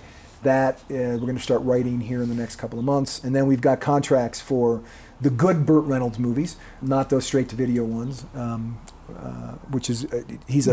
Is that going to be the title of the book? The good Burt no, Reynolds it's, films? It's, it's, it's like the, the, the essential Burt Reynolds or something like that. And then we're going to do because Robert Redford's announced his retirement. We're going to do a a film by film study uh, of Robert Redford's movies too. So what you know, my friend Jim James L. Neibaur, the author, um, uh, has really pioneered this kind of format where he does deep dives film by film from Jerry Lewis. Um, he's still to this day Jim is the world's foremost uh, authority on Jerry Lewis's movies. He gets asked to do uh, DVD uh, extra commentaries all the time on not just Lewis, but on a, on a bunch of, of, of sort of uh, classic Hollywood, uh, both types and tropes. So that's going to be fun to kind of go through, as it was with Sinatra, to go through Bond, The Good Burt, and all of Redford. And just to put a bow on the package of this whole conversation we've had, the Sinatra book, I don't even know if you know this, the Sinatra book was an idea I had because he wrote his first book when we were in college. And I had the idea in the early 90s to do this book, and I got a contract for it from the publisher, McFarland, who's publishing the book in the next couple of months. And because of where I was in my life, right? Mm-hmm. Drunk, you know, just not capable of doing it. I just didn't finish it. I just didn't do it. It languished for more than 20 years. And when I moved back home, he's like, you know what? Let's revisit that. I bet I can get that published. He called his publisher. They bought the idea in a heartbeat. And um, now, 20 some years in the making, that book will be out in the next couple months, which is an awesome. Again, That's cool. that is uh, part of what I believe Coming God created me to be. full circle. Right. And that's another example of that. If you could live anywhere, where would that be? I'm living it. I'm back home. Thomas Wolfe was wrong. You can't go home again. What's your greatest strength? And what's your greatest weakness? Greatest weakness is my. Uh, interesting how I went to weakness first. Uh, answer the, the, the, toughest question first. Good PR strategy. My greatest weakness is, is um, overly emotional, can uh, be fatalistic. Um, um, as evidenced by the Bucks. The season's over. That's the sort of funny way it shows up. Um, you know, God did a lot of things when I got saved. Took away um, alcoholism like that. Mm-hmm. Gone. Mm-hmm. Never, never do I feel like I want to drink. There are days I remember why I drank, but I never want to have one. I could have one, in fact, I, because I don't call myself. I don't. I, I believe God cured me of alcoholism. I could, if I ever liked the taste of alcohol, I was never a burger and beer guy, so I could do that. But just why bother? I just, I, mm-hmm. I don't want to do it. So, um, mm. my greatest strength, I think my greatest strength is that I know, I know the zip code of my weaknesses. Mm. I know where they lie. I know where they fall. I know where my blind spots aren't all that blind to me anymore. So I don't have them mastered. I still fall prey to them, right? We all sin, all have fallen short. I still fall short, but I kind of know where they're grouped. And I was just having a conversation on a podcast I co host with just yesterday. I did it before I left. And we were talking about like bosses who are jerks and um, how to give a, like feedback to people in a way that you're not a jerk. And I, and I thought about for the last at some point, I stopped wanting evaluations of my work and of me to be about everything I do right, because I kind of know what I do right. Tell me the things that I'm not doing right. Tell me how I can get better. Don't, And then don't just point them out. Don't just say you do this wrong, but point out, you know, maybe you'd want to, you know, Kelly's great, uh, you know, for me in that regard. So I think my greatest strength is knowing the, the zip code of my weaknesses. I may not uh, get the, the, the city right and put the pin in the right spot in the map all the time, but I, I know how to get the mail there. Who's the first person you think of when you hear the word successful? My dad. Why? He lived a he lived a long life that got better till the end. Mm. He worked on relationships till the end. He I talked about how he knew how to how to forgive people. He knew how to how to ask for forgiveness and give forgiveness. My brother and I went to see him in January of last year before the pandemic, and my brother had a bad moment. He can also be a little fatalistic sometimes, and he had some words with my dad, and he felt really bad about it. And they were alone together in the house, uh, and my brother apologized to my dad. He said, and he said, "Dad, I'm so sorry. Sometimes I just say the wrong thing, and I'm just I get so angry, and I get so."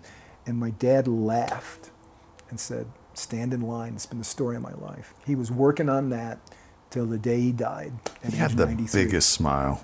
He did. He had the just the most vibrant, bright, light up the room smile. Yeah. Uh, it, it, for his eulogy, which I gave as we're recording this less than a week ago, um, I did 93 things I wanted people to know about my dad since he died at 93. And one of them was, and that was one of the, I, I did funny things like he liked rye toast, you know, things that were stupid. And then I did serious things. And, and one of the serious things, because I wanted to break up the moments I might cry. And when I said this, I cried. And that was exactly what you said. His smile, it, it could light up a room the way a floodlight could light up a closet. That was my dad. And he was successful because he, he raised mm. five kids. He didn't raise them perfectly, but um, he raised his youngest to know the zip code of his weaknesses because he knew the mm. zip code of his weaknesses. Mm. Final three questions. What does Holy Smokes mean to you, and how has it contributed to your spiritual journey? it is a great i mean going back to what we talked about earlier about the idea of being able to unwind over uh, over a cigar and talk about things that matter. It's hard in life day to day with work. It's harder now in the pandemic and i don't know how it's going to come back as life gets back to what normal was. When you at work especially uh, there were so many serendipitous moments that came up as you just would bump into people. You and I experienced them when we worked at Focus. You'd bump into in the hallway, we'd have a chat, and you'd be able to share about life. And it's harder to do now when life is so much Zoom meetings that start at a certain time, and you talk over each other, and you know it's like everybody's on satellite delay, and it's weird. So I, I, I love the fact that there's room for conversation. That's what I love about the podcast format. There's no, we got to go to commercial. Um, so you can have a conversation that goes uh, in different directions so that you can get all the oxygen out of you to tell the story. But also, the other thing I love about it, Steve, is that, you know, the, to be with people that don't make you feel like it's sinful to smoke a cigar or to have a drink. Now, you know, one thing I haven't said, I'm sober 24 years, but I don't think alcohol is demon hooch, right? I don't think, you know, uh, it, I had no talent for social drinking. If I did, I would do it. I just, I had no talent for it. Many people do, and that's great. I love it. I still love being in bars. I still love being in that kind of environment. So I think what Holy Smokes does is it allows Christians to come to a place, non-judgmental, where they can uh, talk about the things that they enjoy while doing the things that they enjoy. Yeah. Doesn't get much better than that. If you could have a holy smoke with any three people throughout history, living or deceased, who would they be? Can't name Jesus. Well, dang it, I was going to say Jesus. Um, any three people, living or deceased, and they have to be real. They can't be superheroes, right? no, they could be. No. There, there have been people that have given fictitious characters from books that they've loved, or I would, um, I would want to. I don't remember my grandfather, um, my dad's dad. Uh, he was a cigar smoker. Uh, my brother has his ashtray. So I would love to have a to know my grandfather because I didn't know uh, my grandfather. So there's one. Two would be the first favorite baseball player I ever had. Guy in the Cubs, name, uh, an outfielder for the Cubs, still alive, named um, Billy Williams. I fell in love with baseball watching him play baseball. Ernie Banks was just a little bit before my. Time. He was still there, but he was on the way out. Billy Williams was uh, ascending at that point. and then um, you said I couldn't name Jesus, but you didn't say I couldn't name anybody else in the Bible. So I would say uh, Moses. Why? I would pick Moses because I have a I have a lot in common Yeah. with him. Moses had a bit of a temper. Yeah. I have often looked to him when he was asked to call water out of the rock. Instead of calling it out, he smacked it with his staff. And that was it for him. And he had had moments where he was, uh, he had lost his temper, and God forgave and forgave and forgave, and, and, and there were no consequences per se. And that one was consequences no promised land. And I wonder, I've used that in my life as, I, as, as my own temper will rise. You know, I don't know what the number is, but is there a number that it pushes it too far and I've gone too far? Not that God can't forgive anything, but there are consequences that I'm not expecting. That God forgives, He does, and often that forgiveness comes without consequences that hurt too much. But sometimes there are consequences that hurt relationships and do those kinds of. Things. So I'd love to talk to Moses about just the mm. way that he that he lived. What was it like going from not even having your own cattle, you're tending the cattle of your father-in-law, right? The herds of your father-in-law, and you go from that to you know being the, the, the father of a nation. That must be have been a wonderful journey, and and I think Moses has probably had a you know this kind of conversation that we've just had to sit down over a cigar and have that kind of conversation about Moses' inner life, that would be fascinating to me. I'd love that. I'd learn a lot. And hopefully I'd be able to apply those lessons to my own life. Final question. If we're to meet one year from today, and I got a bottle of Diet Mountain Dew and, and another great stick, what are we celebrating? I hope a year from today, we're celebrating you, Steve, um, being in, uh, if not married, being in a fulfilling, uh, mutually beneficial relationship in which you and your boys form that complete family again. Because I would love to look into those eyes with that happiness in them again. Not that there's not happiness in them now, uh, but I would love to look there and hear those stories from you. I love you, my man. Thank you. I love you too. Gary Schneeberger, thanks for being on the Holy Smokes podcast. Love you, brother. Love you too. Thanks for having me.